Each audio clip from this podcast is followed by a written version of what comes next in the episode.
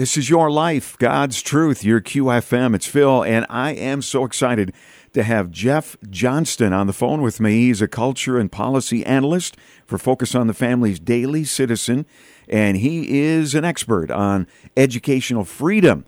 We're talking about school choice and in its various forms. Jeff Johnston, welcome to your QFM. How are you, sir? Hey, Phil, I'm doing well, and thank you for having me on the broadcast.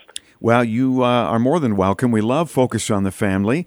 And, obviously all the amazing teaching supporting family and marriage, but also, not afraid to dive into these topics that some would call political, but they're really not political. They're family issues. They're biblical issues as well.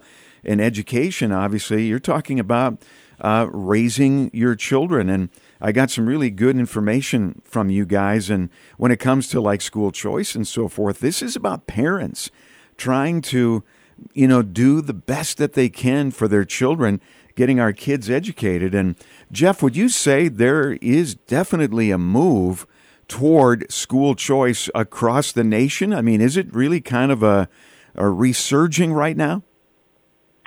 You're absolutely right. I've been watching this for the last 3 or 4 years now, especially during the COVID lockdowns, when children were learning from home and schools were closed and they were bringing their textbooks home. Yeah. Parents began to see what was happening in different schools, everything from teaching children critical race theory.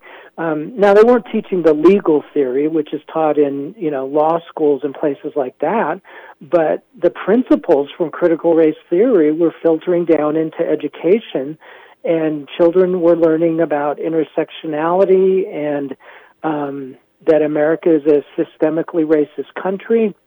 I think parents as well began to see a lot of the sexualized material that was available in local schools. Yeah. Some of the books that include extreme violence, graphic sexuality, and they were available for middle schoolers and high schoolers. And then in many states, for example, here in Colorado, our legislature passed a bill 4 years ago that said that whenever you teach social studies, you have to include the contributions of LGBT-identified individuals. Yeah. And so textbooks companies began rolling out materials that included that in their textbooks. And I think parents grew very concerned and began to explore other options and realized that other options were available. Yeah. When we grew up, it was, hey, you raise your kids, you're in a community, you pay property taxes, those taxes go to your local public school, and that's where your kids go to school. But because of the things that you're talking about, Jeff, parents are looking for other options, and there are other options. There's a wide range. There's obviously open enrollment, which is quite common, where you could maybe open enroll your students to another school nearby for whatever reason. But now we've got things like magnet schools and charter schools, and of course we've got private schools and home schools. But then you start getting into the finances, because you figure, I'm already paying these property taxes, but to go to a private school, the tuition is so expensive. So what do we do? And, you got the idea of competition, that competition is good. We see that in business. It's clearly a good thing for everyone to get better, lift all ships, if you will, with competition. But I'm assuming, and you correct me if I'm wrong, because of the power, especially of the public teachers unions, there has been so much pushback about allowing free competition among K through 12 education. Is that kind of one of the bottom lines? Yeah. You have parents who say, we want school choice, which generally entails the different types of schools you mentioned, magnet schools where the school might specialize in teaching STEM courses in science, technology, engineering, and math, or there might be a performing arts school or a vocational training in some schools, charter schools, which are public schools, but they've got a special charter to run things. And then you have private schools and home schools. And what really exploded over the COVID lockdowns was online learning. Yeah. And then sometimes that involves a mixture of both online and then going into school a couple days a week. But educational freedom is actually broader than just school choice. It involves having money not just go straight to public schools and institutions, but it has it following the student wherever they're learning. And so we're seeing a big push in several states now. Arizona passed a bill last year. Iowa passed one a couple weeks ago. Utah passed one where the money doesn't just go straight to a public school, but it follows the student. And the parent can use a voucher or an educational savings account or a tax credit. There's different types of programs out there to help fund their child's education in the way that's best for their children. And as you said, there's been terrific pushback from teachers' unions, which have a lot of money, and they donate a lot to leftist causes, and they've become very radical in the last 10 to 20 years. Yes. National Education Association promotes abortion. It promotes critical race theory and LGBT ideology, and it very much opposes school choice. But there are plenty of studies that show, like you mentioned, that competition lifts everyone up. There are studies that show that school choice actually improves the academic outcome in public schools. Yes. Not just for the children in private schools or they're being homeschooled. Everyone does better because they're being forced to compete and do better with the resources they have. And it sounds like in red states in particular now, we're seeing legislators are finally being convinced of that. And they're starting to get some laws put in place. Like you mentioned, it just happened in Iowa, which is amazing. And, you know, I'm assuming there's teachers' unions and public schools in those states who are not happy about it. They're very concerned. You know, some of them, their funding is already way down because a lot of students are either being homeschooled or they have gone to private schools without even getting the vouchers yet. And so, you know, these public schools are worried, you know, we're going to have to close the school or we're going to have to lay off a bunch of teachers. And the fact is, Jeff, that might happen, right? I mean, you know, public schools in this world of competition, they are going to have to adjust and make changes if a bunch of students all of a sudden go to other schools like private schools. But that's just kind of the way it is, right? You just have to deal with it. How do you you know, calm the fears of those that worry that public schools are, you know, going to have to make too many moves that they just don't think they can handle? Well, I have a couple of thoughts there, but first, you mentioned blue states versus red states, and I wrote an article. Last week was National School Choice Week, and even where you are in Minnesota, there were more than 400 events scheduled across the state, and a lot of them were in schools, in public and magnet and charter schools, where they were educating parents about the different choices that are available. Huh. And then there was a big rally at the Capitol last week as well for school choice. So even in your state where, you know, things might look a little more bleak, there were all these events promoting National School Choice Education Week. And in terms of the fight in with teachers unions and public schools for funding, you know, our spending, our per pupil spending rate has escalated tremendously here in the U.S. It's increased greatly, but it's not necessarily because we're hiring more teachers or doing better teacher training. The main growth has been in administration. Yep. And I want to be careful here because I taught high school English many years ago, but I taught for 5 years. And I know that there are some really, really terrific teachers out there. There's a lot of Christians yes. who go into teaching a lot of times because they may even have a spiritual gift of teaching, or they feel a calling to pour into kids' lives and to make a difference in kids' lives. And so there's a lot of great teachers out there. But in general, the teachers' unions are not in favor of school choice. And so there is a lot of pushback coming. But I really believe that we could cut a lot of the administrative costs and do a better job by our children anyway. And so if cutbacks do have to happen in schools, I think that's where some of it should come. I mean, I know in a lot of years, schools have added whole departments that deal with diversity, inclusion, and equity, and they're pushing a radical ideology in those schools. And I think you could cut those whole departments and still do pretty well. Yeah. One of the other things that we're seeing in some states is where they're saying, let's give parents educational freedom. Let's have these savings accounts, educational savings accounts or vouchers, but let's also increase the money that's going to schools.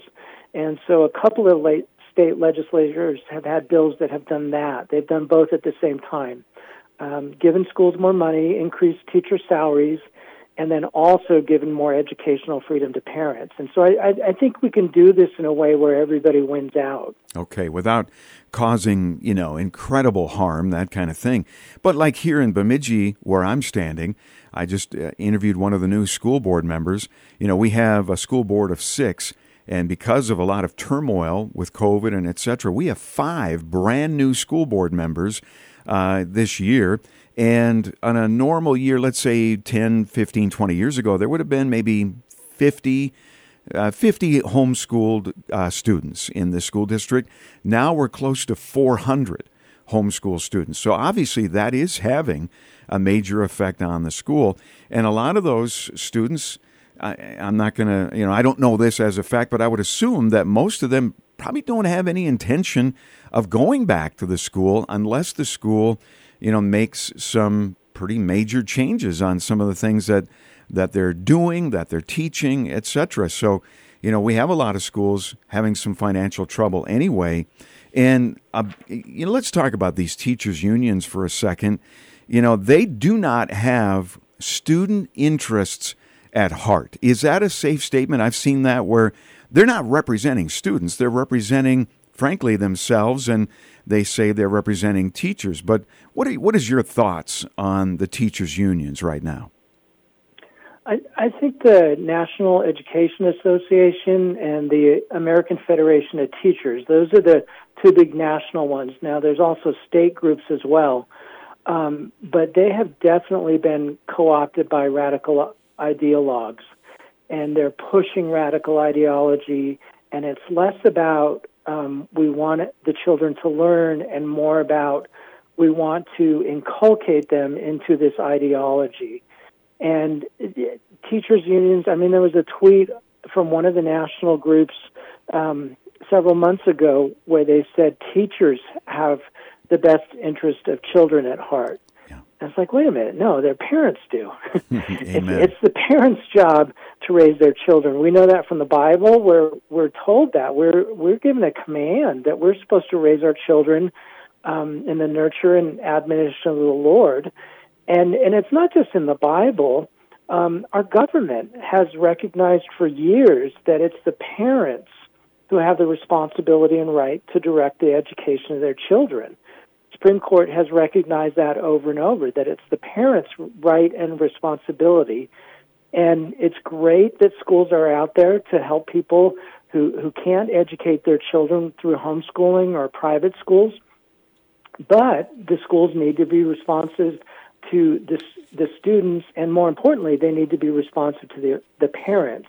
And teachers' unions aren't in that role. They're fighting for teacher salaries and benefits, not necessarily for what parents want.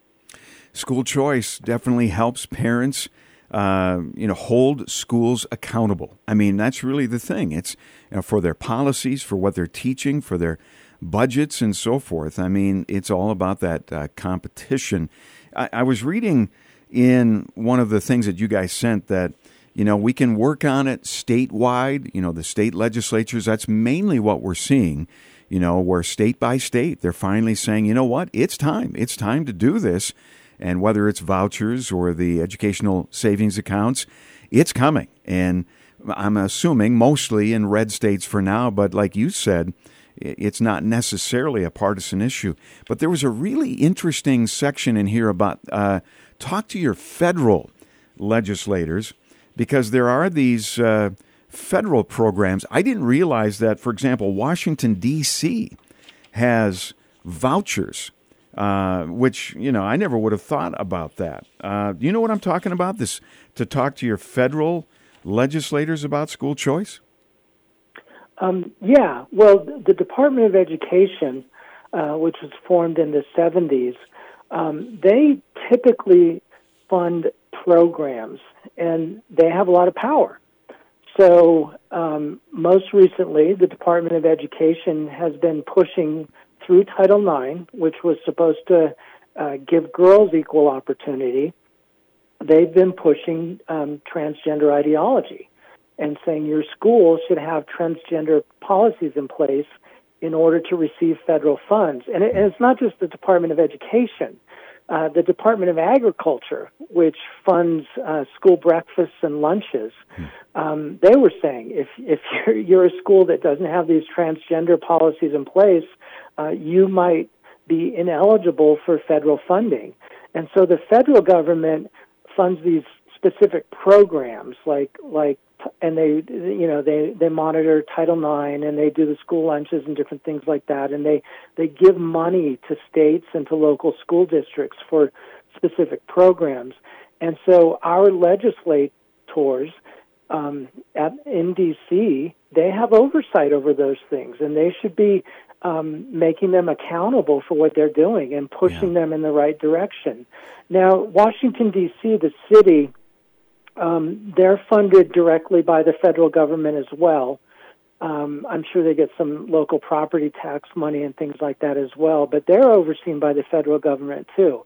And they have really been co-opted by radical ideologues. I wrote an article about this a couple of weeks ago about what they were promoting in D.C. schools, and it was all about transgenderism, sexual orientation, gender identity, and it was all about radical leftist ideology.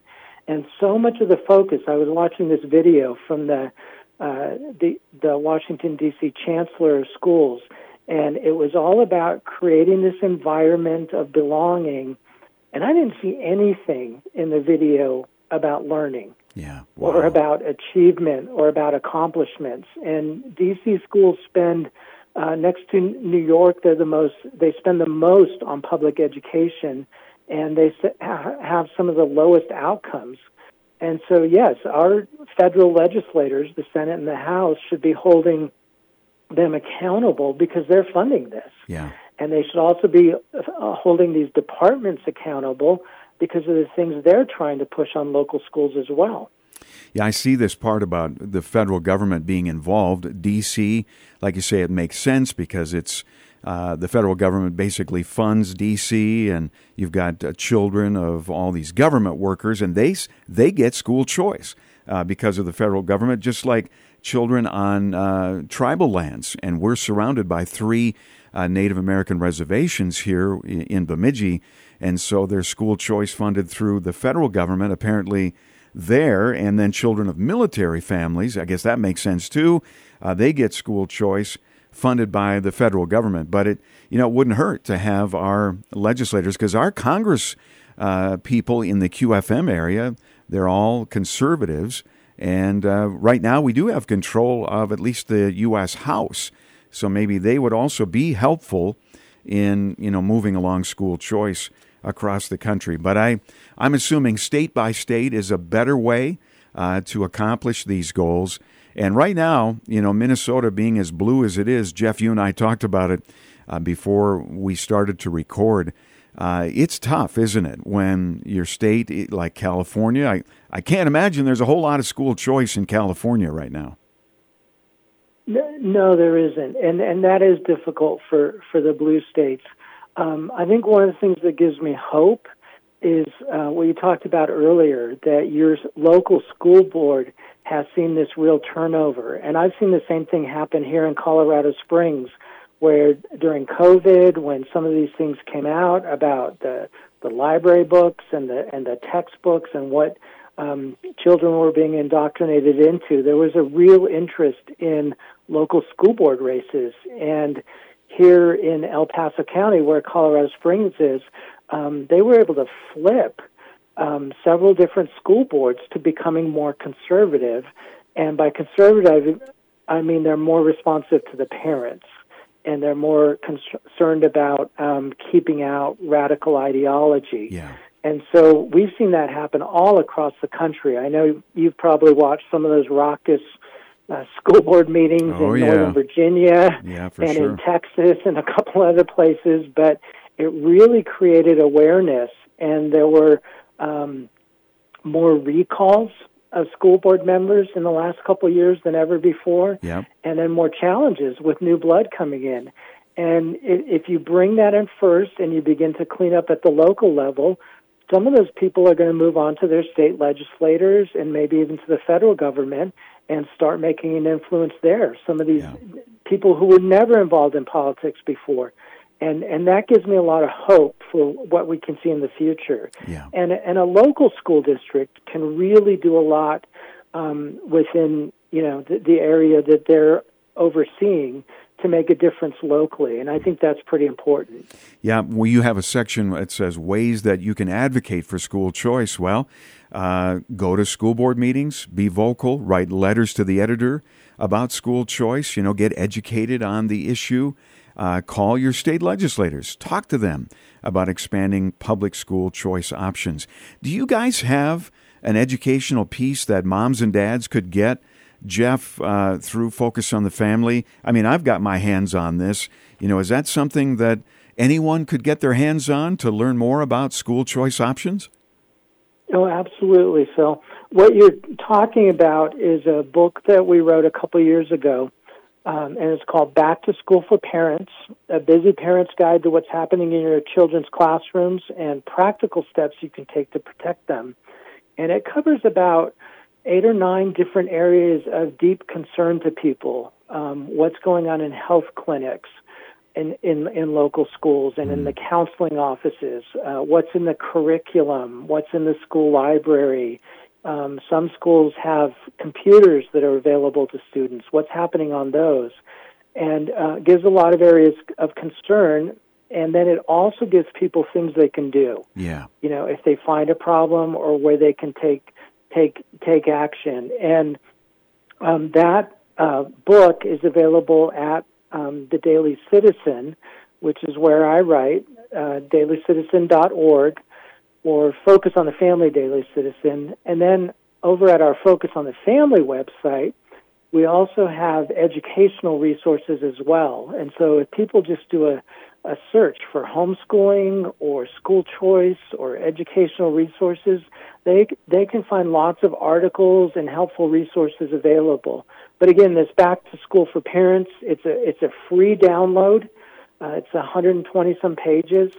And that's available to anyone who wants to find out more about what they can do to influence local education and education at the state and federal levels as well. Awesome.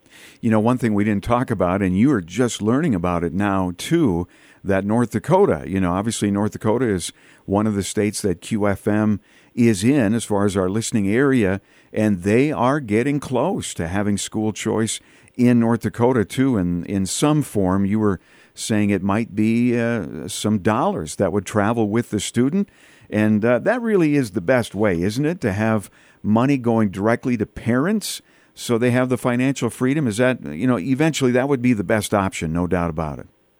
Oh, yeah, that it really is the best option, is where the money doesn't just fund an institution that has its own interests at heart, but it follows the student. And then they have more competition and more freedom to choose. And then, kids are different. They learn differently. They have different interests. And parents know what's best for their child. When I was teaching, I would have 100 students, and I would do my darndest to get to know those students and what was going on with them in their lives, and to teach each of them well. But it's really their parents who know them way better than I ever did. Yeah. And they know what's best for their students. So to have the money follow the student, whether it's to a private school a homeschool, a magnet school, charter school, or even some sort of hybrid with online and in-person learning. That's really the best option, and that's what we want to be moving toward. And it looks like, as you said, like North Dakota is taking a small step in that direction with having some funds follow the student if they decide to leave a public school. Yeah.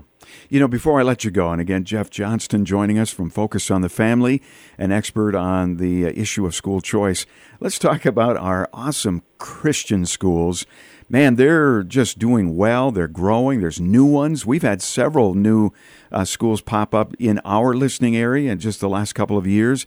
COVID was a part of that, but what an awesome option that is for parents, and I'm assuming that's happening all across the country. Are you seeing that, Jeff? Yes, I was just reading an article a couple weeks ago about how since the COVID lockdowns, 1.4 million students left public education.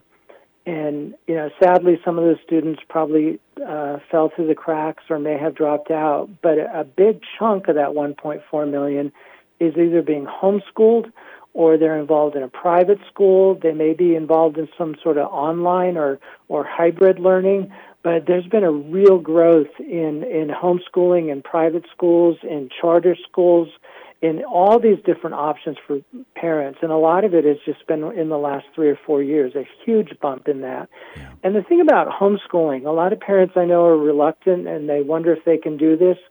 But the truth is this has grown so much that there are so many resources out there that you don't have to do this alone. And a lot of parents who homeschool, they form homeschool co-ops or homeschool pods, or there's even local schools here where you go to school a couple days a week and then you're homeschooled the rest of the week. So these sort of cottage school programs. So there's all kinds of opportunities available, and there's all kinds of resources out there for parents who aren't satisfied with what's happening in their public school. Jeff, thank you so much for joining us. Lots of excellent information. And again, you can find out more at dailycitizen.org. You can download that book, Back to School for Parents, and, of course, a lot of resources at focusonthefamily.com as well. So, Jeff, thank you again. God bless you for taking the time to join us. Thanks, Phil. I appreciate what you're doing there, educating parents and equipping churches to know about what's happening and what options are available. So thanks for having me on the broadcast. Yeah, amen. God is on the move, no doubt about it. And this is your life, God's truth, your QFM.